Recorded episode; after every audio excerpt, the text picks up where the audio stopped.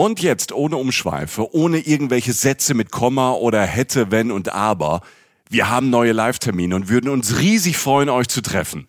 Obacht, ich drop die jetzt einfach mal raus. Ja, drop it like it's hot, Jochen. Genau mein Ding. Wir sind am 23. Januar in Stuttgart bei der CMT, die Urlaubsmesse.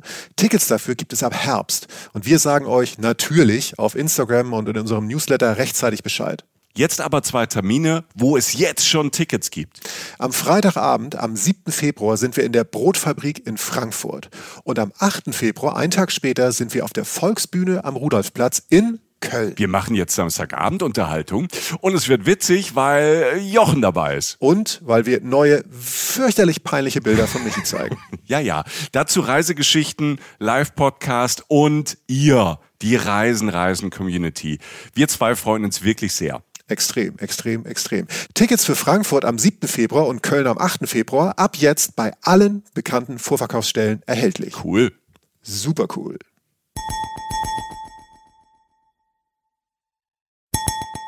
Reisen, Reisen. Der Podcast mit Jochen Schliemann und Michael Dietz. Schönen guten Tag und herzlich willkommen zu Reisen, Reisen, der Podcast. Auch heute wieder Ihre Gastgeber Jochen Schliemann. Hallo Jochen. Hallo Michael und damit habe ich die Hälfte des Annernamens auch schon genannt. Hallo Michael Dietz. Grüß dich. Mensch Jochen, heute sind wir mal wieder in äh, einer Stadt unterwegs und zwar in einer Stadt äh, nahe Deutschland. Wir sind in Belgien. Es ist eine der berühmtesten Städte auf diesem Planeten. Es ist eine alte Stadt. Es ist eine wunderschöne Stadt. Es ist, glaube ich, eine Stadt, wo man äh, zumindest mal aus Westdeutschland mal für ein langes Wochenende hinfahren kann, aber wenn man Zeit hat, auch eine Woche verbringen kann und vielleicht noch mehr. Jochen, wir sind in Antwerpen und du warst dort.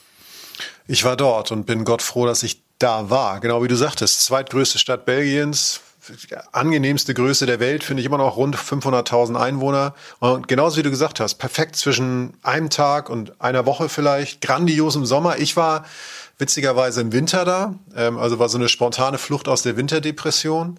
Äh, dazu später mehr und also wirklich also wer jetzt bei den folgenden Stichworten irgendwie anschlägt, die oder der ist da wahrscheinlich richtig. Essen, Kultur, ah.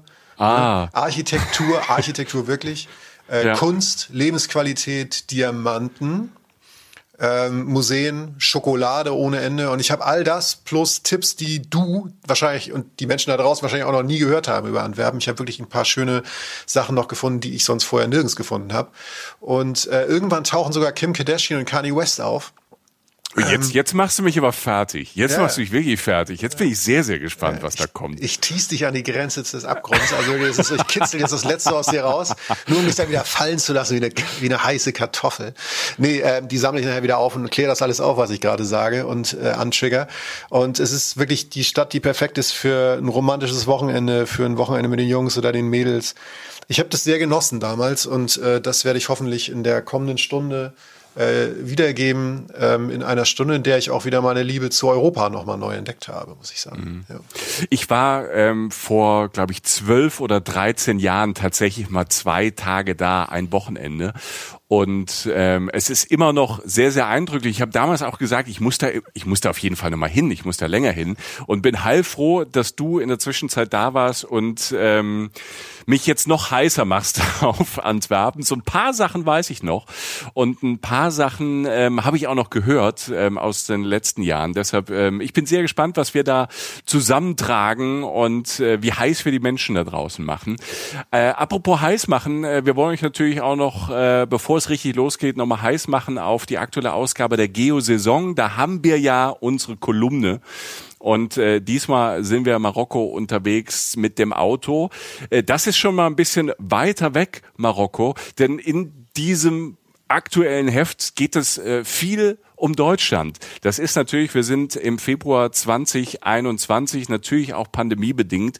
Ähm, da erzählen acht Leute, die ganz andere Reisepläne in den letzten Monaten oder im letzten Jahr hatten. Und dann natürlich nur in Anführungszeichen in Deutschland gelandet sind, unterwegs waren. Und die erzählen aber acht tolle Geschichten, warum das besonders gut war. Und ähm, das können wir ja auch unterstreichen, Jochen. Wir waren ja auch ähm, äh, 2020 vor allem in, in Deutschland und Europa unterwegs. Und damit steigt ja deine Europaliebe immer mehr und unsere Deutschlandliebe immer mehr, weil wir ja gemerkt haben, es gibt ähm, spannende, fantastische Ecken, die man dann teilweise so zwanghaft ähm, neu entdeckt oder zum ersten Mal entdeckt. Man wäre vielleicht gar nicht äh, draufgekommen, weil man zu sehr mit dem Kopf in der Welt unterwegs war. Das ein großes Thema in der Geosaison. Es gibt ähm, aber auch ein Länderreport, das ist ein neues Format in der Geosaison, da geht es um Finnland. Da haben wir ja auch schon geliefert mit äh, einer tollen Folge Helsinki, wie ich finde. Wir waren ja beide in Helsinki, Jochen und ich, nur äh, getrennt voneinander ja. und ähm, haben diese Stadt äh, durch ganz unterschiedliche Augen und Perspektiven kennengelernt. Äh, die Hauptstadt Finnlands. Und das macht äh, unsere Folge so spannend, aber auch diesen Länderreport. Das alles drin in der aktuellen Geo-Saison. Wir sind da auch im Netz, da könnt ihr uns auch hören äh, bei Geo-Saison und bei geo.de. Also schaut da mal rein in dieses neue, tolle Februarheft. So. Jetzt nicht reinschauen, sondern Augen zu, also nicht, wenn ihr gerade ein Auto steuert oder ein Helikopter oder ein Flugzeug. Ähm, wenn ihr könnt, macht die Augen zu, wenn nicht, lasst sie offen, aber lasst euch inspirieren, lasst euch vielleicht auch ein bisschen berieseln, lasst euch unterhalten von Jochen Schliemann meets Antwerpen, ist in der zweitgrößten Stadt von Belgien unterwegs. Und wie fangen die schönsten Geschichten an, lieber Michael? Mit Sätzen wie, es war ein grauer Tag im Januar. Willkommen in Jochen Schliemanns Leben. Ach ja, hör auf. Bei mir ist sogar im, im, im August, Januar. Ne? Nee. Ich weiß, ich weiß. Aber das Schöne ist ja bei Jochen, du kommst ja manchmal im ersten Moment so ein bisschen geschafft rüber, aber es geht die Sonne aus, äh, Sonne auf, äh, wenn du da unterwegs bist und äh, du hast Antwerpen entdeckt und kennengelernt und nimmst uns da jetzt mit. Genau, und äh, es geht tatsächlich nur so los. Ähm, am Ende ist immer noch Januar, weil ich ja sozusagen nur ein langes Wochenende da war, aber gefühlt irgendwie nicht mehr. Also es war halt tatsächlich, ich weiß es noch ganz genau, es war Donnerstag und ich hatte Freitag frei. Und ich hatte Bock auf nichts. Also ich bin kein Januar- und Februar-Fan, muss ich ganz ehrlich sagen. Das sehen manche Menschen anders. Also ich habe sogar im Februar Geburtstag, also von daher irgendwie muss ich den Monat eigentlich gut finden aber funktioniert irgendwie nicht, äh, weil sich der Winter halt so zieht. Und ähm, irgendwie äh, kam man dann und ich äh, mit der Person zusammen, mit der ich gefahren bin, auf die Idee, lass uns doch spontan irgendwo hinfahren. Und ähm, wie gesagt, du weißt es ja von mir, dass ich ähm, auch ähm, relativ viel auch in, in, die verschiedensten Weiten, also in die, in die Ecken der Welt geflogen bin, die auch weiter weg sind. Ne? Ja. Und habe ja auch immer, wir reden immer so, wenn Michael und ich so reden, ähm, äh, dann rede ich, sage ich auch immer so, ich spare mir Europa auch so ein bisschen auf für die Zeit, in der ich vielleicht gar nicht mehr so einen Bock habe, so weit zu reisen oder so. Ähm, oder halt irgendwie auch vernünftiger werde. Und das ist jetzt ja tatsächlich auch der Fall. Und da wir diese Folge jetzt auch in der Corona-Zeit ausstrahlen, passt es vielleicht sogar ganz gut. Damals war aber noch kein Corona, es war letztes Jahr. Es war im äh, Januar 20 20, ja. Und ähm, irgendwie kam man auf Antwerpen. Und äh, ich wusste nicht viel. Ähm, das kennt Michael. Äh, auf jeden Fall. das bestätige auch, ich jetzt einfach mal ganz nonchalant. Äh, das, ja. das kann nur stimmen. äh, nein, aber was machst du? Du checkst eine Bahn, du gibst es einfach mal so ein und denkst so, ups, zweieinhalb Stunden nur. Von also Köln. zwei bis drei Stunden, je nach, ja. ja, ja, von Köln. Also wir wohnen ja in Köln und zwei bis drei Stunden so, je nach Verbindung. Dann checkst du ein Hotel und findest irgendwas. Und weil natürlich auch jetzt nicht die dickste Saison ist, so Mitte Januar, Ende Januar oder so. Äh, du checkst das Wetter und denkst so, ja, wechselhaft, halt kalt, aber halt mal kommt die Sonne durch. Und dann denkst du irgendwie gerade so, guckst du ein paar Sites an, also gibst du Highlights ein im Netz und siehst so ein paar Sachen, denkst du, jo, alles klar, ein paar, paar Sachen denkst du, ups, und dann fällt dir irgendwas ein, was du vielleicht da mit der Stadt verbindest und auf einmal fährst du einen Tag später dahin. Mhm. Und ähm, wir sind tatsächlich dann am Freitagmorgen hingefahren, sozusagen. Ne? Also er hatte noch was zu tun irgendwie und er waren dann letztlich zwei Nächte, waren es dann letztlich, die man hatte. Und ähm, Gott war ich weit weg im Kopf. Und das war das Schöne letztlich. Ähm, dieses Gefühl, dass du irgendwie so nach zwölf Stunden schon denkst, mein Gott, was habe ich gerade schon alles erlebt, was ich so vermisst habe, ne? in der Einfältigkeit des Alltags sozusagen. Und ähm, anfing, angefangen hast bei mir mit natürlich mit der Bahn von Köln, von Köln nach Brüssel, zwei Stunden rund. Dann steigst du in einen Zug, der heißt IC. Für mich hat er sich eher angefühlt wie ein Regionalexpress, ähm, weil der einfach auch so aufgeteilt war und auch viele Berufstätige darin fuhren. Du fährst ja auch nur 30, 40 Minuten von äh, Brüssel nach Antwerpen. Und dann geht's halt los. Also ich rede, wie gesagt, von, von einer kurzen Anreise, so zumindest aus Köln und sonst ist es ja auch nicht so weit weg wie jetzt Brasilien oder so.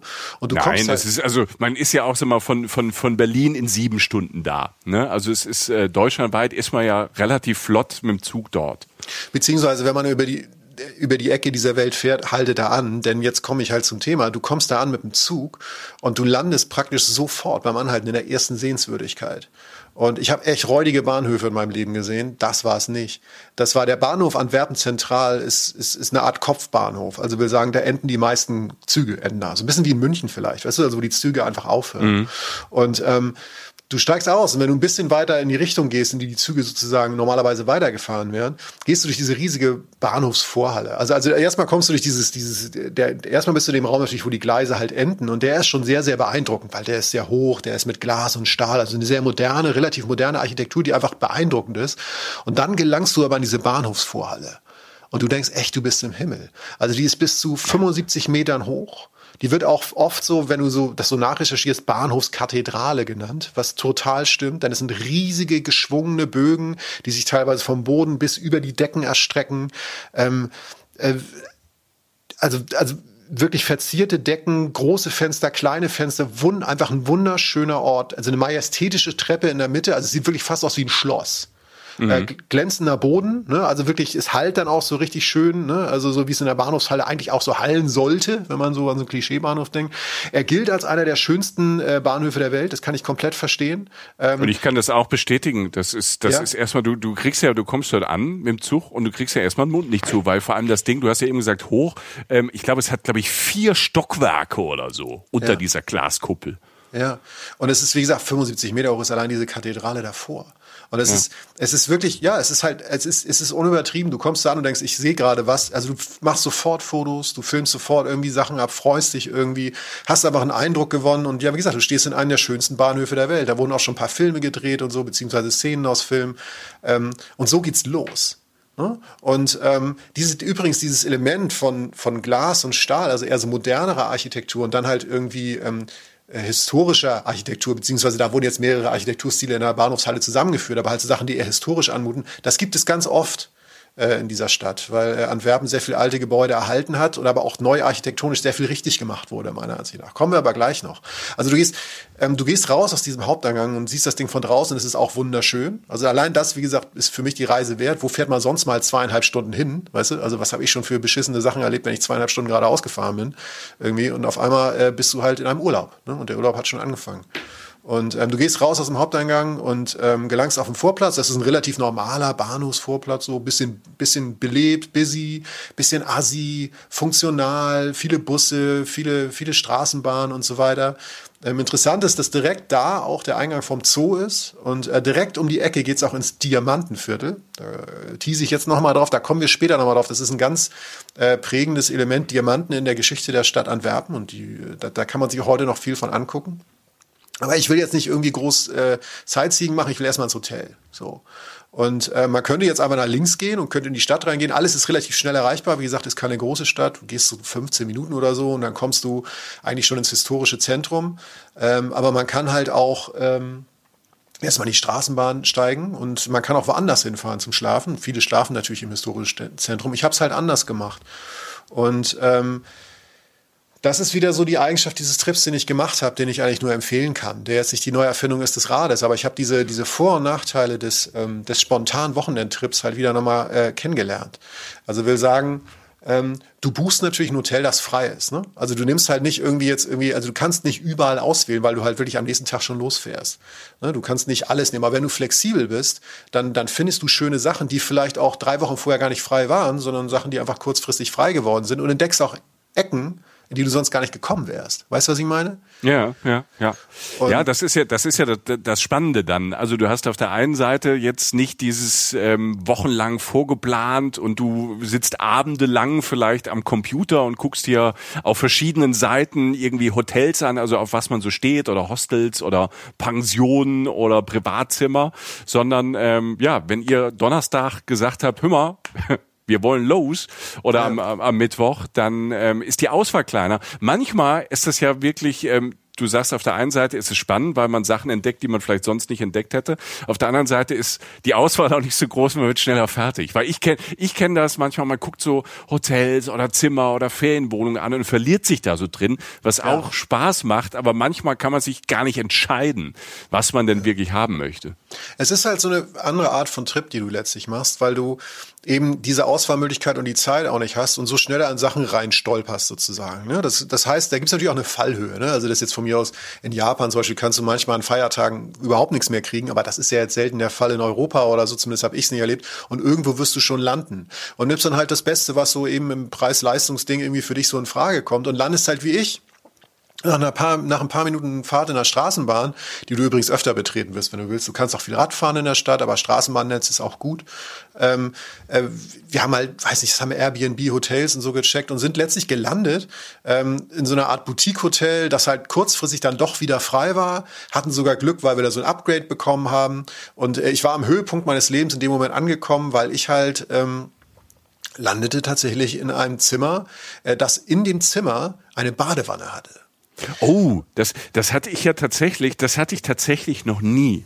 Also irgendwie nicht, ich habe auch nie danach gesucht oder so. Hast du da drin auch gebadet? Oder hat die nur da rumgestanden, die, die zwei, drei Tage? Nee, die habe ich drin gebadet, Alter. Es war ja Januar und wir haben jetzt keine Badewanne hier zu Hause oder so. Das heißt, ich habe die schon genutzt und die stand halt, wie gesagt, nicht so einge... Also völlig okay. Also eine normale Badezimmer-Badewanne, sondern die stand halt so offen im Raum. Aha. Und da kommst du so rein und denkst so, geil ich hab's geschafft. So, so einfach so Sachen, die man, weißt du, so, so Sachen, die in meinem Leben eigentlich nicht eintreten sollten. Das hat so niemand Rock, für mich vorgesehen. So ein Rockstar-Moment. Ich bin ja, jetzt genau. klar, ich bin jetzt der Typ, ich reiß mir die Klamotten vom Leib und setz mich in dieses heiße Wasser und guck vielleicht im besten Falle noch aus dem Fenster dabei. Genau, ja, ungefähr so war es tatsächlich. Und es war, ähm, wie gesagt, vor vier Stunden, also vier Stunden von Tür zu Tür, historisches Ereignis mit diesem Bahnhof, den ich gesehen habe. Auf einmal liege ich, also theoretisch, in der Badezimmer, in, in der Badewanne in meinem neuen Zimmer im Hotel, das ich nie gefunden hätte, wenn ich es seit lange geplant hätte, weil ich dann irgendwie mhm. wahrscheinlich was anderes genommen hätte. Und was lernen wir wieder mal? Es ist halt eine Einstellung. Das heißt nicht, dass jetzt jeder Mensch, der morgen irgendwo hinfährt und das heute erst bucht, eine Badewanne auf seinem Zimmer hat, sondern, also Michi, lass es. ich sehe das nicht schon wieder im Internet oder so. Aber ja. man kommt halt an andere Orte, die man vielleicht nicht so plant und man, man ist flexibel. Man lässt sich mal so treiben. Und, und in dem Fall ist es in manchen Situationen halt ganz gut aufgegangen. So, weißt du? Und ähm, das Interessante ist vor allen Dingen die Gegend, in der ich war, weil auf die wäre ich persönlich nicht gekommen. Ich war in der Hafengegend. Eilandje heißt die. Eilandje. Mhm. Und ähm, das ist eine absolut super Alternative zur Innenstadt, wo halt die meisten Hotels sind oder wo man normalerweise halt so landet, weil die meisten Sites da halt sind. Und du bist einfach in Eilandje nah am Wasser. Eigentlich ist überall Wasser. Es ist so eine Mischung aus alten, da ist es schon wieder alten, klassischen belgischen Gebäuden, so, also was ich so mit Belgien oder der Ecke der Welt so verbinde. Manchmal auch dieser rote Backstein. Andererseits Fabrikhallen, die oft umfunktioniert wurden, Strukturwandel halt. Und dann halt neuer, aber extrem smart inszenierte Architektur. Und ähm, das war schön. Also es war ein bisschen ruhiger und nicht ganz so touristisch wie ein Zentrum, wie ich dann später im Laufe der Tage festgestellt habe. Ähm, da leben dann Studenten, jüngere Familien, kleine Firmen sind da, welche Startups oder so. Um das Hafenbecken sind viele Restaurants und Bars. Und, ähm, und, und, und so sitzt, stehst du da in deinem Zimmer, packst so ein paar Sachen aus, guckst aus dem Fenster und du siehst etwas, das einfach eine Landmarke dieser Stadt ist. Und das eigentlich mhm. sehr beispielhaft ist für Antwerpen, was da architektonisch meiner Ansicht nach richtig gemacht wurde. Nämlich das äh, Museum an des Strom heißt das. Also das Museum am Strom. Ja. Ähm, kurz MAS, M-A-S geschrieben, ähm, 2011 eröffnet. Und du, du kannst da nicht dran vorbeigucken. Jeder sieht das, der da, also das ist einfach, das ist das absolute Zentrum aller Blicke in dem Moment. Es steht auf so einer Halbinsel in der Mitte des kleinen Hafensbeck, Hafenbeckens, ist so 60 Meter hoch, zehn Stockwerke und sieht so ein bisschen aus von der Architektur her wie so ein Tetris mit roten Steinen und Glasklötzen. Also das ist so, okay. wir stellen Bilder davon ins Netz, also auf Instagram und Facebook. Guckt euch das mal an bei uns auf dem Account. Einfach ein sehr schön designtes Gebäude. Wie gesagt, so eine Mischung aus so rotem Sandstein und riesigen Fenstern aus welligem Glas. Also da hat sich wirklich ein Architekt mal toll ausgelebt. Ähm, moderne Landmarke und äh, in jedem Stockwerk ist ein Museum. Also da kannst du, das ist zum Beispiel, habe ich festgestellt, super für Regentage. Also da gab es dann was zur japanischen Popkultur auf einem Stockwerk, auf dem anderen gab es was zur Schifffahrt, zu Weltreligionen. Das ist alles für Erwachsene und Kinder. Das heißt, du kannst da wirklich echt auch mit der Familie einen Tag lang verbringen, viel Platz, sehr viel auf ja, für Menschen ist es einfach gemacht. Also es wirkt fast wie ein kulturelles Zentrum, weil es auch viele Räume, also viele Ecken gibt, wo man dann essen kann oder einfach am Tisch sitzen kann und so. Ähm, parallel ist da so ein Sterne-Restaurant drin, eines der teuersten, glaube ich, der Stadt. Da war ich jetzt nicht drin. Ähm, aber es war, so kommt man immer noch an, wohlgemerkt. Also ich bin, finde mich immer noch im Ankommen-Modus. Und ähm, als wir dann so fertig waren zum Aufbrechen, ähm, wurde es dann auch schon so langsam dunkel. Es war ja, wie gesagt, Januar. Und ähm, dann sind wir erstmal in dieses Maß rein. MAS und äh, das Museum hatte schon zu, aber das Tolle war, weil es halt auch so ein Ort der, der, der Gemeinsamkeit war, das Dach war offen und du konntest halt über Rolltreppen und Treppen gelangst du dann halt ganz aufs Dach dieses sehr hohen Gebäudes, konntest an allen vorbeigehen, so ein geschlossenes Museum, also auch so ein bisschen lustig, so ein bisschen aufregend und stehst dann irgendwann oben auf diesem Gebäude und siehst halt, wo du bist und und du siehst halt Antwerpen in seiner Gänze. Du siehst einmal diesen Fluss zum Meer, die Schelde heißt der Fluss, an dem Antwerpen ist. Du siehst, dass es 80 Kilometer von der Nordsee entfernt ist. Also es ist sehr nah am, am Meer. Es ist 40 Minuten mit dem Zug von Brüssel entfernt. Du siehst die ganzen kleinen Gässchen vor dir. Du siehst diese, jetzt bin ich wieder bei deinem Favorite, Michael, bei diese gelben Straßenlichter. Ja, ähm, Antwerpen ja. ist einfach, also ich habe im Kopf dieses Nachts in Antwerpen, weil es ist so wunderschön, diese, diese alten, gerade um den, wenn man vom Hafen dann nachher irgendwie dann Richtung Markt dann auch guckt, dieser, dieser große Markt heißt er, glaube ich, ne? Dieser alte, ja. dieser alte ja. Marktplatz drumherum, nur diese, diese Flandern-Bauten, ne? Diese historischen Bauten und alles ist beleuchtet in diesen, mit, mit kleinen, mit kleinen Lichtlein, mit, mit Strahlern, die das, äh, diese, ja. diese Architektur natürlich perfekt anstrahlen, dieses gelbe Licht und ähm, äh, das ist, das, das macht mich immer glücklich einfach, wenn ich diese, diese, diese, diese ganze, dieses ganze Lichtkonzept äh, ähm, sehe, was jetzt gar nicht so, es hat überhaupt gar nichts mit so, so weihnachtlicher Lichtdeko zu tun, sondern es ist ähm, auf der einen Seite so mittelalterlich, so ähm, so ein bisschen düster und dunkel, dann aber dieses Gelbe, dieses dieses fröhliche, dieses äh, französisch-flandrische so ein bisschen aufgebaut und ähm, du hast diese Gässchen, die dann so ein bisschen duster sind, aber dieses Licht durchstrahlt so ein bisschen ähm, diese Architektur links und rechts und du findest deinen Weg. Ach, also Antwerpen ist äh, so eine, so eine Stadt, die wunderbar ist, wenn es dunkel ist. Ja, genau. Und, ähm, und das ist so, das ist, und hinzu zu diesem, zu diesem Licht und zu all den Möglichkeiten, die du da gerade schon so aufgezählt hast, kommt halt dieses Gefühl immer noch des Ankommens. So die Stadt wartet jetzt auf uns. Das ist jetzt so zwei Tage liegen vor uns, vor mir und äh, du hast den ersten Überblick. Und ähm, es ist sogar umsonst so, also weißt du, so, du bist da halt hochgekommen, merkst halt so, man möchte, dass du da bist, so, du gehst einfach gerade da durch und du weißt, okay, Zwei Tage liegen vor mir, ich habe richtig Bock. Und was habe ich meistens auch, wenn ich Bock habe, Michael? Hunger. Du willst essen. Du willst direkt essen. Es stimmt und tatsächlich. Es steht hier, es steht hier vor mir. So ein, zwei Notizen mache ich mir. Ja. Ich gesagt, wie mache ich das, dass ich jetzt wieder auf Essen komme? Und es steht genau das Wort Hunger vor mir. Es ist Abend. Du warst schon in der Badewanne, du warst schon im Zug, du warst schon oben auf dem Dach von einem Museum. Du hast dieses äh, leuchtende Antwerpen gesehen. Klar hast du Hunger, Alter. Das ist ja wie Pavlovscher Hund, wie so ein, wie, wie so getriggert werden, oder? Ich bin ja großer Freund des Belohnungsprinzips. Ähm, ja. Das heißt für mich manchmal auch, dass ich irgendwas mache, worauf ich Bock habe und danach sage, das war so anstrengend, ich muss mich jetzt belohnen. Also das Belohnungsprinzip ist mein Freund. Ich habe war übrigens noch nicht baden. Ich habe sie bisher nur die Badewanne gesehen. Ich war zu aufgeregt. Ach so, ne? Entschuldigung. Ich spare ja, mich nur ja. auf sozusagen. Aber genau, ähm, ich habe Hunger und es gibt verdammt viele Möglichkeiten, Antwerpen zu essen. Und das ist ähm, etwas, was einem im Laufe der Zeit dort immer wieder auffällt. Du kannst wirklich hochwertig essen. Du kannst ähm, witzigerweise auch in den Hotelrestaurants kann man gut essen. Also in unserem Hotel war es zum Beispiel so, dass ich unten, da war richtig was los. Das war richtig schön. Da gab's gutes Essen, da haben sich Leute getroffen, auch so ein bisschen schicker, so haben sich halt einfach einen schönen Abend gemacht. Ähm, du kannst da wirklich extrem ähm, hoch, also so, so sternemäßig auch essen. Hast du mir mhm. mal erzählt. Du, du hast da auch ja. Ja, ja, es gibt es gibt sehr viele so Sterne-Restaurants da und es gibt äh, Sterne-Restaurants, die nicht ganz so teuer sind wie bei uns. Also wenn man sich mal, wenn man es mal richtig krachen lassen möchte, ne? So belgische Küche ähm, ist ja sehr nah auch zur französischen Küche, hat aber so dieses ähm, dieses Flandern auch drin und auch ein paar deutsche Akzente. Also es ist eine sehr sehr spannende Küche und die Belgier essen ja auch gerne und ähm, man hat eine tolle Auswahl an Restaurants. Ich kann eins kann ich nur sagen, das ist ein bisschen teurer. Das hat auch zwei Sterne. Aber wenn ihr mal Geld raushauen wollt, ihr wollt Atmosphäre und fantastisches, nachhaltiges Bio-Essen, dann ähm, kann ich euch The Jane empfehlen. Ist jetzt kostenlose Werbung, ist eh so teuer, die brauchen keine Werbung. Die kennt auch jeder äh, dort in Antwerpen. Äh, das ist wirklich so eine der, der, der coolsten Gourmet-Adressen in Europa. Und ich glaube auch nicht, dass man Donnerstag dort anrufen kann, Alter, hast du Samstag einen Tisch frei. Ich glaube, da muss man äh, wahrscheinlich ein bisschen planen, weil das äh, ist nicht nur ein Erlebnis äh, für die Zunge, sondern auch für die Augen. Äh, The Jane das haben die reingebautes Restaurant in so ein altes Militärkrankenhaus und zwar in die Kapelle, in die Kirche des Militärkrankenhauses. Aha. Und das musst du dir so vorstellen, dieser Raum ähm, ist so eine Mischung aus ähm, so shabby chic, also diese alte Kirche, aber da reingebaut, so wieder das, was du erzählt hast aus dem Bahnhof, ultra moderne, coole Fenster, ähm, äh, die sind so, die, das sind dann keine Kirchenbilder mehr, sondern eher so psychedelischer Kram, also es ist ziemlich ab, äh, abgefahren, diese, diese Fenster, ähm, natürlich ist eine Kirche, die ist sehr hoch, in dieser Kirche dann über den, den Tischen schwebt so ein riesiger Kronleuchter, aber so ein modernes Ding, so völlig abgefahren, so aus Stahl, riesig groß. Und da, wo früher der Altar war, haben die so eine Glasbox aufgebaut. Das ist jetzt die Küche. Also du sitzt da und du guckst dann in diese Küche rein, wo dann die, äh, die Chefs und Chefinnen dann das Essen zubereiten.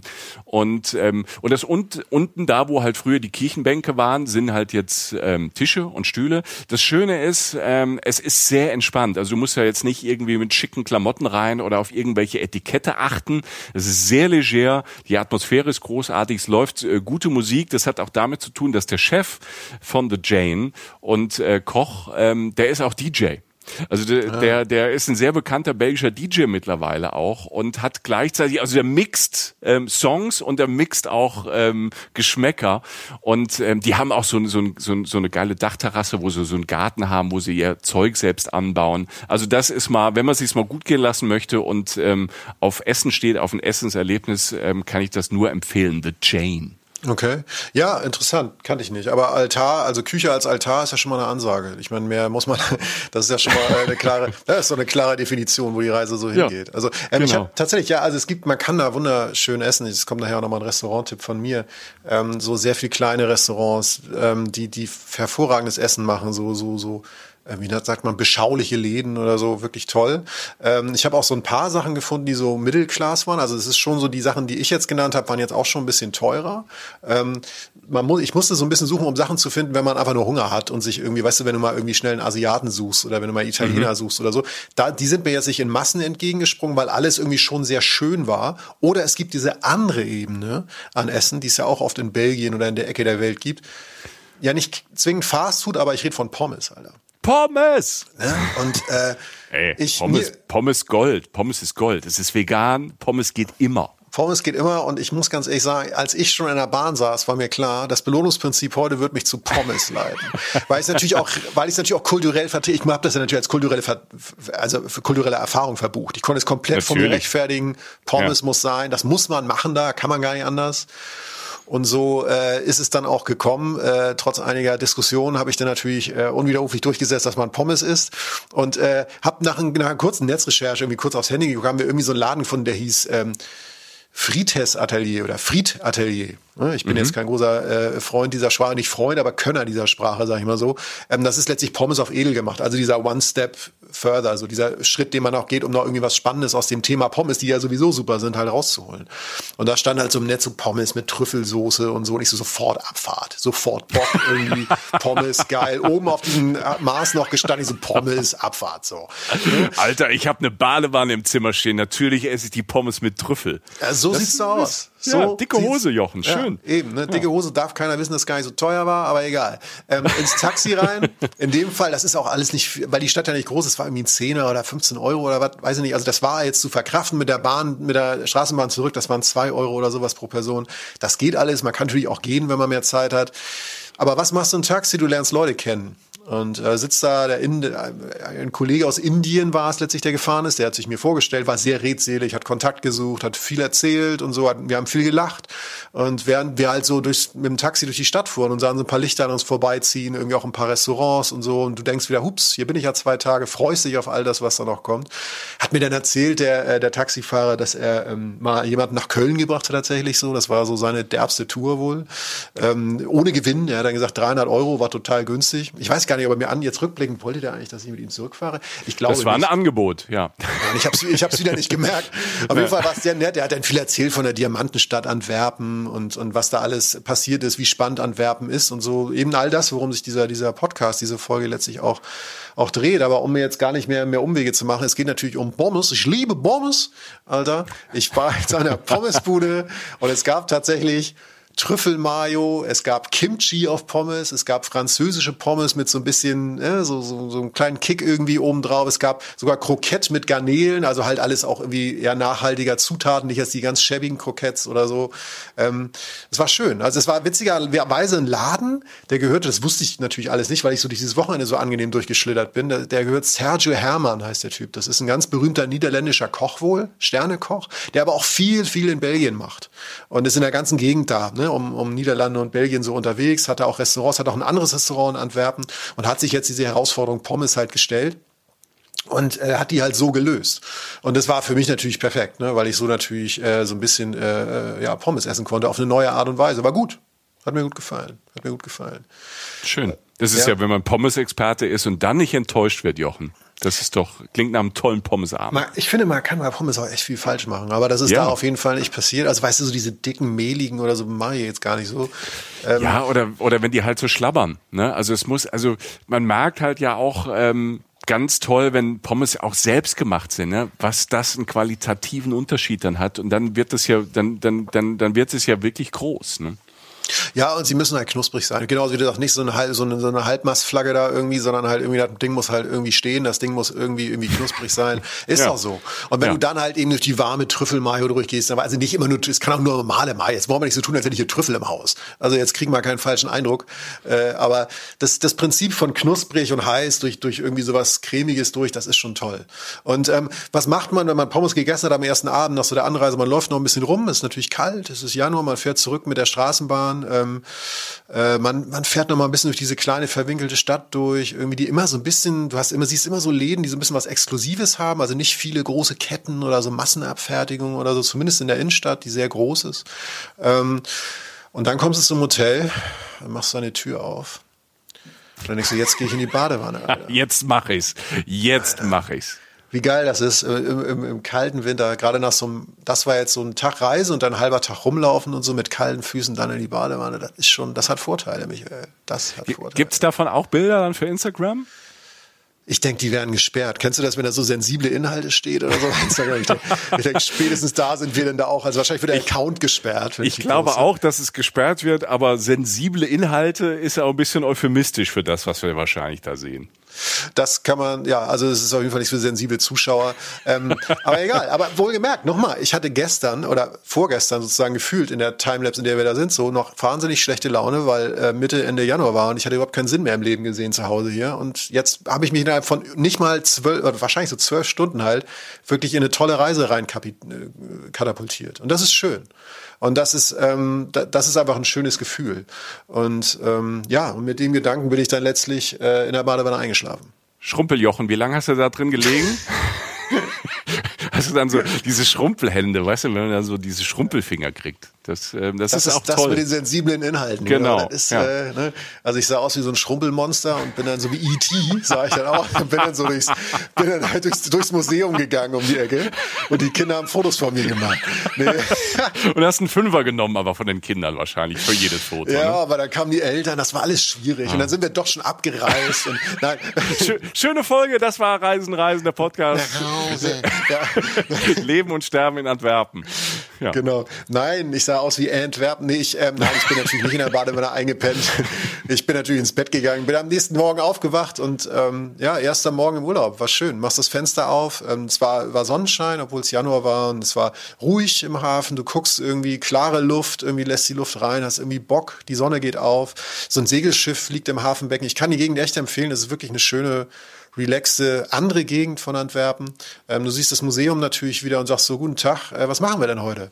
Und es gibt tatsächlich so viel.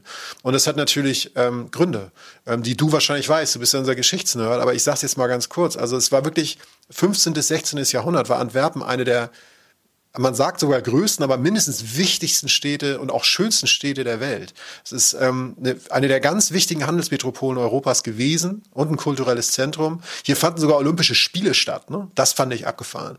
1920 fanden die Olympischen Spiele in Antwerpen statt.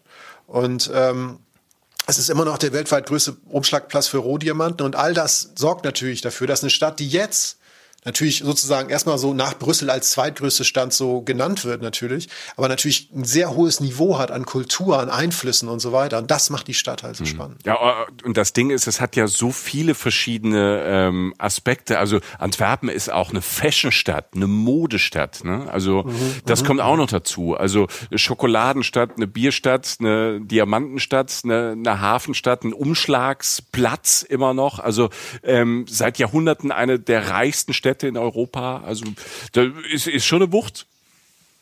Ist es ja, und das ist, ähm, du kannst sozusagen deine eigenen Highlights setzen. Also du läufst jetzt nicht so entschuldigend durch eine Gegend und knabbelst so die drei Dinge ab, die man halt sich angucken muss, um überhaupt was zu erleben, sondern du hast halt so viel Sachen, dass du selbst halt Highlights setzen kannst. Gerade wenn du selber dann noch mal auf der Bahnfahrt geguckt hast, was gibt's denn noch so, was vielleicht nicht unter den Top Ten steht. Und ähm, zum Beispiel in der Hafengegend zum Beispiel ist jetzt das, was ich jetzt morgens tatsächlich nicht gemacht habe, aber ähm, das gibt es und ähm, das, deshalb fahren auch viele Leute nach Antwerpen. Bier. Also Bier aus Antwerpen äh, ist hervorragend und es gibt zum Beispiel diese Antwerpse Brau Company, ja, also ähm, auch wieder Aussprache wie in der, unserer Kroatien-Folge. Leute, schlagt uns nicht, wenn wir es nicht genau richtig aussprechen. Aber ähm, darum geht's in dem Moment nicht. Antwerpse Brau Company, ähm, da wird unter anderem das Seefbier hergestellt. Das hat so viel Preise gewonnen, das konnte ich gar nicht glauben. Also da gibt's wirklich ähm, äh, Welt, also als Weltbier prämierte Biere, die du da probieren kannst. Du kannst da Führung machen, ähm, du kannst Tastings machen, du kannst da im Restaurant essen, du kannst da im Biergarten sitzen im Sommer. Also das Thema Bier hat schon Leute da anscheinend tagelang beschäftigt. Ne? Habe ich da irgendwie festgestellt. Gut, das ist jetzt nicht so nicht so das zentrale Ding in deinem Leben Bier, ne? Nee, ich trinke, ich trinke gerne Bier in dem Sinne, als dass ich es wirklich dann erlebe. Und ich fand das jetzt auch toll. Ne? Ich habe natürlich so ein Bier mal bestellt, aber ähm, ich, ich, nein, ich gehe jetzt nicht morgens um 8 Uhr oder lass es 10 Uhr sein, ich als erstes in eine Brauerei und mache da eine Führung mit. Biertasting zum Frühstück, schön. Nee, ja. vor allem als IT e dann, weißt du, wenn da so einer reinkommt einem Film, ich will trinken. So, das, das ich war ein bisschen alle, lange in der Badewanne, sorry. Ja, ja, das ist dann auch schwierig, dann, das wollen alle Seiten nicht. Und nee, ich, ja. ich kenne mich ja inzwischen, ich muss ja, auch aufpassen. Ähm, aber nein, was ich letztlich gemacht habe, Stichwort eigene Highlights setzen, ich bin mit der Straßenbahn 24, ähm, also das ist die Straßenbahn, die da halt im Hafengebiet losfährt, fünf Minuten bis zur Endstation dieser Straßenbahn gefahren, also wirklich nicht weit, das ist zu Fuß 15, äh, 15 Minuten oder so, an ähm, etwas nördlich, ne, auf so ein Hafeninselchen und da, äh, was steht da auf einmal, wenn du aussteigst? Ein riesiger, fast 100 Meter langer Diamant. Äh, denn letztlich ist da das alte Hafenhaus Antwerpen. Und ähm, was da wieder Stichwort Architektur, das ist echt ein, letztlich eine Architekturreise fast gewesen, rückblickend, ähm, dass auf einer ehemaligen Feuerwache, die nur im klassischen Baustil da halt gebaut wurde, wurde halt eine ganz spektakuläre Glaskonstruktion draufgesetzt, die so aussieht wie so eine Mischung aus einem Diamant und einem Schiff. Mhm. Kann man jetzt nicht groß anders beschreiben. Also auch wieder Stahl dabei, sehr, sehr viel Glas. Man kann das Ding auch mit einer Führung von innen besuchen, aber vor allen Dingen von draußen ist es halt einfach echt abgefahren. Also so, so, ein, so ein Gebäude, ähm, mich hat das so ein bisschen an die Elbphilharmonie erinnert. Das du halt so im Hafengebiet stehst, dich umdrehst und denkst, was ist das denn jetzt? Das ist ja fast surreal, ne? weil da halt irgendwie so wie Elbphilharmonie in Hamburg halt geschwungen ist und so ein bisschen natürlich auch versucht, die Musik architektonisch irgendwie so ein bisschen abzubilden, ist es da halt so, dass natürlich versucht wurde, dieses Diamanten-Image von Antwerpen so ein bisschen da einzufangen, auch dieses Schiffsding, weil es natürlich ein Hafen ist und dieses moderne Glasding, dieses Riesending wurde halt raufmontiert auf dieses alte Gebäude und es sieht fast so aus, als wenn die Schwerkraft aufgehoben ist. Es ist wirklich toll. Ähm, einfach, und wieder nochmal, du fährst mit der Straßenbahn hin, zahlst irgendwie, kannst ja auch Tagestickets kaufen oder Wochenendtickets, das ist alles möglich natürlich. Zahlst sich viel Geld und siehst einfach wieder so eine Landmarke und denkst, wow, danke, dass ich das erleben darf. Ne? Und ähm, designt hat das eine Frau namens Zaha Hadid, heißt sie. Das ist eine irakisch-britische Architektin. Ähm, die hat auch schon mehrere Preise gewonnen, irgendwie ganz wichtige Architekturpreise und so. Und du läufst da letztlich dann so rum, so 10, 15 Minuten. Kannst auch viel länger sein. Natürlich im Sommer kannst du da auch chillen die ganze Zeit am, am Hafen. Ich habe dann witzigerweise auch ähm, so Zeichen von so Chillung sozusagen gesehen. Ich habe auf so einem Poller, also diese Poller, an denen die Schiffe festmachen. Normalerweise standen so zwei halbleere Sektgläser, entweder mhm. vom Abend davor oder äh, von dem Morgen noch, keine Ahnung. Und man ist so im Bann, dass einem irgendwann kalt wird, ne? weil man halt irgendwie im Winter unterwegs ist, aber man möchte da halt sein und sich das angucken. Und ähm, das geht, so geht der Tag los. Du bist draußen, du hast frische Luft, kannst dir was angucken und dann fährst du eigentlich erst so in die Altstadt rein, beziehungsweise ich. Ne? Und äh, bis dann in diesem Antwerpen, von dem viele auch sprechen, dass man auch schnell findet, wenn man danach sucht, viele Gassen, viel Kopfsteinpflaster, eine große Fuß Fußgängerzone auch, aber halt auch kleine verwinkelte Gassen. Ähm, ich bin zuerst gefahren ähm, ins Rubenshaus, mhm. ähm, wird ja auch, ne, Peter Paul Rubens, der Maler, ähm, ist einfach der berühmteste Antwerpener, glaube ich. Ähm, würde ich jetzt mal sagen, oder? Ja, ja, ja würde ich auch sagen. Also ich glaube, Rubens ist schon so in Society-mäßig ist er schon ganz weit oben. Also ja. als Maler, glaube ich, ganz, ganz, ganz erfolgreich so am Ende dann. Ja, doch, lief ganz gut. Also ja. wurde, wurde in Siegen geboren, ne, witzigerweise, Nordrhein-Westfalen. Er hat dann in Antwerpen gestorben und hat die meiste Zeit in diesem Haus, das halt in der Innenstadt ist, halt gelebt. Und ähm, hat da Das ist ganz spannend, das, das lohnt sich ja. da auch mal hinzugehen. Also ich fand auch, ich fand das sehr, sehr spannend. Also auch wenn man manchmal denkt, ja, so Maler, da steht halt dem sein Haus. Aber das, ähm, es gibt so ein paar, bei Mozart fand ich es ganz spannend, bei Rubens auch. Das ist ja schon, weil das, ähm, man hat so eine Berühmtheit und ist dann wirklich da, wo sie gelebt hat. Also das hat mich da auch schon beeindruckt. Ja, und es ist einfach auch ein schöner Ort. Und das ist tatsächlich relativ nah an der wirklich so modernen, normalen äh, Fußgängerzone, die Antwerpen natürlich auch hat, die auch sehr, sehr hochrangig ist. Da sind die Mieten extrem hoch. Und du hast dieses Haus, das natürlich ein altes Haus ist, ähm, sehr warme Atmosphäre, sehr viel Holz, sehr dunkel auch so, ne, wie es halt damals so war. Und du hast da viele Bilder von ihm, also die er gemalt hat, aber auch gesammelte Kunst, weil er einfach auch mit Kunst gehandelt hat und so. Du hast einen ganz tollen Innenhof, einen Garten, also du kannst das Haus rankt sich sozusagen um diesen Innenhof rum. Du machst fast so einen Rundgang. Ähm, und dieser Innenhof spätestens ist halt eine sehr schöne Ruheoase ne, von der Stadt. Du stehst da drin und hast sehr viel, ähm, das ist einfach ein extrem schöner Ort und man lernt halt viel und das ist einfach künstlerisch auch sehr wertvoll. Und der Mann hat halt schon Relevanz. Ne? Also das kann man sich schon mal geben. So. Mhm. Und ähm, wirst ausgespuckt in die Innenstadt, ne? ähm, zwischen historischen Einkaufsmeile halt. Du könntest dann zum Beispiel ins Café Imperial gehen, das ist das Porsche Haus am Platz. Also ich meine, da gibt's, also das von innen ist es echt, also Kronleuchter, Gold, Weiß, also richtig dicke Hose, draußen eine Terrasse, auch so ein bisschen innenhofmäßig, kannst du toll sitzen, es dir gut gehen lassen, sehen und se gesehen werden. Ähm, ich bin dann doch zwei Meter weiter nebenan äh, zum belgischen Waffelstand gegangen, muss ich sagen. Habe mir natürlich eine Waffel geholt. Ähm, das muss ich ja testen. Also ich bin ja ein norddeutscher Waffelfan, ja. ja genau. Äh, ich fand sie ein bisschen zu süß, muss ich sagen. Hast du mal so eine belgische Waffel gegessen? Da ist ja schon einiges an Zucker drin. Ne? Ich glaube, die, sind, die sind ja so generell gezuckert, die Dinger. Ne? Also ich bin gar, gar nicht so der, der, der Freund der belgischen Waffel, muss ich sagen. Ähm, weil dann kommt, da hast du eh so ein Zuckerding und dann kommt da noch alles mögliche Toppings an Toppings ja drauf, wenn man, wenn man mag. Ne? Was hast du drauf gemacht oder hast du so Klassik?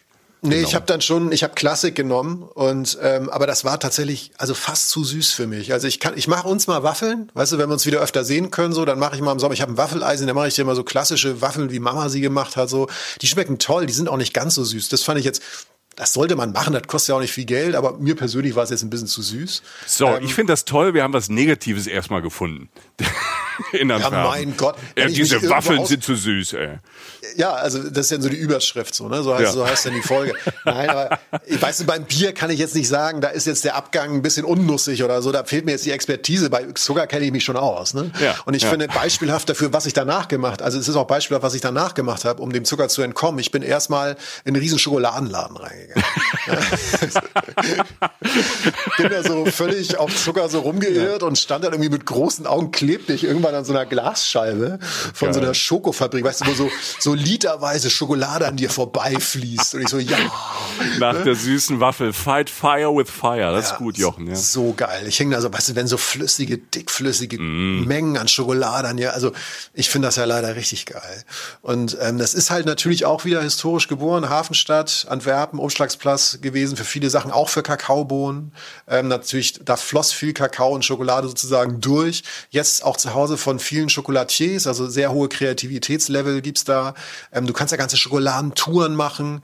Ähm, und ich stand halt in diesem einen Laden, das, das merkte ich, nachdem ich mich von, also nachdem ich meine Nase weggezogen habe von dieser Scheibe, an der ich klebte für zehn Minuten, äh, in einem Laden namens The Chocolate Line. Und mhm. das ist wohl einer der berühmtesten da. Ähm, Laden des Star-Chocolatiers Dominique Persone. Persone wahrscheinlich ausgesprochen. Und ähm, da gibt's dann halt alles. Sprichwort ähm, Handwerk und Experimente. Schokolade mit, mit Bacon, mit frittierter Zwiebel, mit mhm. Wasabi, getrocknete Tomate, Cannabis, also sprich Hunger kriegen beim Essen. äh, und, Fressflash oder mit eingebaut. Ja, sozusagen gleich mit drin, so einmal so einmal der ja. Full Throttle 360 Grad Drehung. Nein, der, der Mann hat sogar schon Schokoladenkleider für, für die ehemalige Miss Belgien hergestellt. Der hat, da standen riesige Schokoladen-Schachfiguren äh, rum, Skelette, Organe nachgebaut mit Schokolade, also halt Kunst. Wieder. Ja, ne? ja. Und ähm, Essen und Kunst und äh, der Laden selbst auch prunkvoll und schön. Also auch eine Erfahrung. Und äh, diese Schokostadt Belgien, äh, Schokostadt Antwerpen, das spielt schon eine Rolle. Also das ist, äh, das ist ein Faktor. Ja, Und- ich, ich glaube Schokolade, also Schokolade und Belgien gehört, es ist Schokolade und Pommes, also viel, es steht viel Essen für Belgien, finde ich. Ja, rein zufällig bin Mhm. ich da. ähm, was man gut machen kann in der Stadt, um das wieder runterzuarbeiten, äh, ist natürlich laufen. Also will sagen, zu Fuß gehen, weil das alles relativ nah beieinander ist. Du kannst auch viel Rad fahren. Also da stehen, man kann sich Fahrräder mieten über Tage hinweg. Da stehen auch Rent-a-Bike-mäßig Sachen rum. Also dass du halt einfach nur Sachen nimmst, wegfährst und wieder stehen lässt. Ne? Dieses klassische Ding, was es überall gibt jetzt heutzutage. Ähm, ja, und so bewegst du dich diesen historischen Stadtkern halt so langsam durch und, und siehst viele, relativ viele, muss ich sagen, schöne Leute, viel Multikulti, was cool war, viele Hunde tatsächlich auch, irgendwie habe ich gesehen, also irgendwie hatte ein nettes Flair, die Stadt, so, so ein Kleinstadt-Flair dabei, obwohl es halt sehr hochwertige ähm, Sites und Eigenschaften ähm, äh, so hatte. Und du, du landest letztlich irgendwann bei dem Ding, bei dem du sowieso landest, und du hast es vorhin schon angesprochen, beim Grote-Markt, beim großen Markt, der große Platz vom Rathaus der Stadt, und ähm, da, da wirst du hingehen, da wirst du vorbeikommen. Und das ist auch gut so, weil ähm, dieses Rathaus einfach sehr schön ist und auch die Häuser drumherum, diese Häuserwand drumherum, diese Silhouette, die du da hast. Ähm, das sind alles hauptsächlich alte Häuser, auch von reichen Kaufleuten und so, neben dem, ähm, neben dem Rathaus. Wundervoll erhalten, da wurde natürlich auch viel Geld reingesteckt. Spitz zulaufende Dächer, alles sehr filigran, große Fenster, alles sehr verziert, bildschön. Es sieht eigentlich aus wie ein Gemälde, wie eine Postkarte. Und dafür, und das hast du da dann auch gesehen, dafür kommen die Amis nach Europa, dafür kommen die Asiaten nach Europa. Das finden die richtig schön. Richtig schön. Also ein sehr, sehr schöner Ort. Sehr, sehr schöner Ort. Aber für mich gab's eine Minute weiter noch was viel Schöneres. Und es wird dich nicht überraschen, Michael, wenn ich dir jetzt erzähle, dass ich das schön fand. Ähm, das Denkmal für Nello und Patrasche oder Patrasche. Ähm, hat dir noch nie was gesagt? Sagt dir wahrscheinlich nichts. ne? Nee, das, das sagt mir nichts. Sind, keine Ahnung, klingt wie Stürmerduo vom RSC Anderlecht oder keine, ich, ich habe keine Ahnung. Sehr gut. Das ist genau richtig. Ja. Die haben damals den UEFA Cup nach, nee, ähm, Europa League heißt das. Ähm, nein, das ist, äh, sind die Hauptprotagonisten in einer Geschichte namens A Dog of Flanders. Das ist eine Geschichte von einer tiefen Freundschaft von einem Hund und einem Jungen. Und die spielt in Antwerpen. Und es ist fast so eine Art traurige Weihnachtsgeschichte, weil die dann auch ein relativ trauriges äh, Ende nimmt, also eine andere Art von Weihnachtsgeschichte, die sehr viele Leute sehr berührt hat, diese Geschichte. Und auch in Asien, zum Beispiel, also in Nordasien, also zum Beispiel ähm, Korea, also Südkorea und Japan ist die auch sehr beliebt. Ah, okay. Und irgendwann fragte ich mich so, was machen die da alle für Fotos? Und ich bin da hingegangen und habe dieses Denkmal gesehen, das ein ganz unkonventionelles Denkmal ist, ähm, weil er letztlich in den Boden eingearbeitet, und ich habe ja schon gesagt, da ist ja viel ähm, Kopfsteinpflaster in der Stadt, ähm, in, die, in das Kopfsteinpflaster eingearbeitet ist halt so in Marmor oder zumindest weißem Stein ist halt der Junge und dieser Hund. Ähm, die zusammen, die da zusammen liegen. Das sieht total süß aus. Das ist halt total äh, süß dargestellt und sehr liebenswert liegen die beiden da und schlafen sozusagen und sind so zugedeckt von diesen Pflastersteinen so eingearbeitet in die, in die Kulisse sozusagen, in die Realität reingearbeitet. Und das ist wirklich schön. Ein sehr schöner Ort und ein sehr rührendes Denkmal. Irgendwie auch gerade mit der Geschichte dahinter. Kann ich nur empfehlen. Natürlich 12.000 Fotos gemacht. Keine Angst, stelle ich welche von ins Netz. ähm, das war so mein Highlight. Was da natürlich auch ist, ist die Liebfrauenkathedrale. Das ist so, wird einem so als allererstes verkauft, wenn man nach Antwerpen kommt. Das ist eine der schönsten flämischen Bauwerken überhaupt der Gotik. Beeindruckend von außen, super von innen. Rubensgemälde, sehr bekannte Rubensgemälde hängen da drin. Sollte man auf jeden Fall machen. Also alles gut. Äh, Nimmt das mit. Ähm, wir wollen euch nur auch noch ein paar andere Sachen nennen. Ähm, es gibt auch die Burg Steen. Ähm, die ist nur fünf Minuten zu Fuß entfernt. Das ist das älteste erhabene Gebäude Antwerpens ähm, aus dem 12. Jahrhundert. Und es gibt so viele Museen auch. Also es gibt das Diamantenmuseum, auf das ich ähm, später noch mal ein bisschen genauer komme. Es gibt das Modemuseum und es gibt auch Museen ähm, wie das Red, wie heißt das Red Star Line Museum oder so. Ja, Ähm, ja. Das ist abgefahren. Also da ähm, war ich drin und das kann ich wirklich nur empfehlen, weil es eins der, ähm, finde ich, ähm, spannendsten Museen ähm, war, wo ich je war. Also ähm, Okay. tatsächlich, Ja. weil, weil ein Punkt von Antwerpen ist der Hafen von Antwerpen. Ähm, war jetzt nicht nur Umschlagsplatz für alle möglichen Waren und Diamanten, sondern von da sind Millionen von Auswanderern und Auswanderinnen ähm, Richtung USA geschifft worden. Also ganz viele, für ganz viele Leute war Antwerpen quasi das Tor in die USA. Zwei Millionen Passagiere sind allein mit äh, Red Star, mit der Red Star Line, also mit dieser, mit dieser Schifffahrtsgesellschaft ähm, in die USA. Und die meisten sind auch dort geblieben. Also es gab Schiffe hin und auch wieder zurück, aber die meisten sind dort geblieben. Und das ähm, Museum erzählt diese Auswandergeschichten. Also sehr, sehr berührend, sehr nah, weil du kommst so als Besucher oder Besucherin da rein und hast da auf so zwei Etagen, ähm, gehst du auf der einen Seite, gehst du verschiedenen Personen nach, also es wird die Geschichte von verschiedenen ähm, Persönlichkeiten erzählt, ähm, die aus unterschiedlichsten Gründen, meistens Armut oder Verfolgung, halt ähm, auswandern wollten. Aber ähm, nicht alle haben es natürlich auch geschafft, weil in Antwerpen wurde dann auch schon mal kontrolliert, ne, ob man in die USA einreisen darf, ist man gesund genug. Und ähm, das alles, also dieser, dieser Weg in diese Freiheit, diese Migrationsgeschichten, die werden dann halt mit Bildern ähm, erzählt, weil es gibt noch sehr viel Bildmaterial, ähm, weil das ja, sagen wir, in den Jahren ähm, so Mitte 19. Jahrhundert bis äh, Mitte 20. Jahrhundert, also bis so zum Zweiten Weltkrieg, ähm, halt so der Hafen für die USA war. Und ähm, dieses Museum nimmt einem tatsächlich mit in diese Geschichte rein. Es ist ganz toll gemacht, also sehr modern gemacht. Ähm, da sind so Orte dargestellt, ähm, auch nochmal, also ähm, du bist zum Beispiel in einem Reisebüro in Warschau auf einmal, wo ne, ganz viele Leute aus Europa sind dann mit dem Zug nach Antwerpen gekommen und von da haben sie dann versucht, in die USA zu kommen. Du bist in Antwerpen selbst, du bist in diesem Gebäude, im Hyster äh, hysterischen, historischen, du bist auf dem Ozeandampfer und erlebst halt diese Geschichte sehr, sehr hautnah. Das ist sehr beeindruckend und äh, man ist ganz nah dran, auch schon die Gebäude, weil man ist ja in den Gebäuden, wo die Menschen früher waren und man spürt das irgendwie. Also es ist eins der tollsten Museen ever und ähm, einer, den man auch sehr gut kennt, Albert Einstein, ne? Auch, ja. auch ein eher berühmterer Mensch. Schon mal gehört, ja. Hat man schon mal gehört. Ähm, auch der ist äh, von Antwerpen immer in die USA gefahren oder durch die Welt gefahren mit dem Schiff, weil er damals ähm, sagen wir, Anfang des ähm, 20. Jahrhunderts ja weltweit schon ähm, berühmt war, hat viele Vorträge gehalten. Und ähm, bei ihm war es tatsächlich so, er war auf dem 1933, war er zurück auf dem Weg aus den USA Richtung Antwerpen, wollte eigentlich nach Berlin und hat da auf dem Schiff dann erfahren, auf einem Schiff der ähm, Red Star Line hat er erfahren, dass die Nazis ähm, all sein Hab und Gut äh, ihm quasi genommen haben und er nicht mehr zurück kann nach Berlin. Also alle seine Besitztümer waren weg und er ist dann nach Antwerpen und ähm, nicht weiter nach Deutschland gereist und hat sich da, da seinen Weg gesucht. Also auch ganz berühmte Menschen haben diesen Hafen benutzt, aber die meisten haben ihn benutzt, um in die USA zu kommen und deshalb, das kann man nur empfehlen. Also das ist so, das war mein Lieblingsmuseum da und das zweite Museum, um gerade einfach noch die Museen noch mal ab, kurz abzuarbeiten, weil, ja. weil das, ähm, da gibt's auch noch mal einen berühmten Namen. Es gibt das äh, Vandenberg Museum. Das ist da in der Nähe, auch in der Innenstadt am ähm, Grotemarkt. Das fand ich auch sehr, sehr spannend, weil da ist auch viel Mittelalterkunst drin. Brügel, sagt ihr vielleicht was? Peter Brügel. Mhm, ähm, ja. Ein Mittelaltermaler, so 16. Jahrhundert, ähm, hat der vor allem so, ähm, eigentlich war der Journalist, muss man sagen. Also er hat so ähm, die normalen Menschen gemalt, die Bauern da in der Region, in Brabant, äh, da in dem flämischen Raum.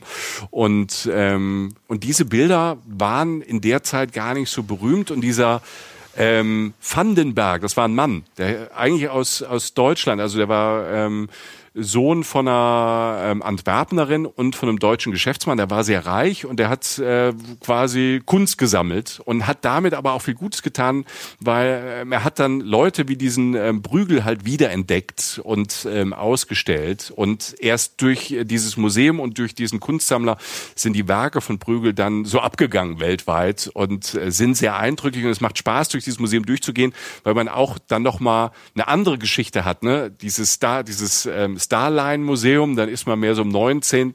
Ähm, Jahrhundert und im 20. Jahrhundert und da geht man wirklich ins Mittelalter und sieht Szenen ähm, vom dem Leben des Mittelalters da in dieser Region. Also das sind zwei Museen, wenn man mal so einen Tag hat im Januar, Januar und es regnet, da kann man ähm, Vormittag, Nachmittag ähm, wirklich viel Spaß haben, viel lernen und ähm, diese äh, gerade diese diese Migrationsgeschichte ist ja auch eine ganz aktuelle Geschichte. Das bringt einem das alles noch mal näher und ähm, ja und dass auch Menschen aus Europa diese Geschichte mal hatten, als es in Europa den Menschen ähnlich schlecht geht wie jetzt in anderen Regionen der Welt. Spannend, ja spannender Ort, weil es wird immer spannender. Also tatsächlich, also ernst gemeint, also das ist abgefahren. Ja, ich habe tatsächlich, witzigerweise habe ich auch noch einen Museumstipp, der, der mir wichtig wäre, der auch ganz, der sich, der völlig anders funktioniert. Also ähm, ich erzähle einfach mal. Ich habe nämlich irgendwann, ähm, habe ich gemerkt, ich fange mal so an. Wir sind, ähm, ich bin zum Hauptbahnhof. Ne? Da ist ja wie gesagt alles relativ nah beieinander und habe einen Bus genommen, Bus 410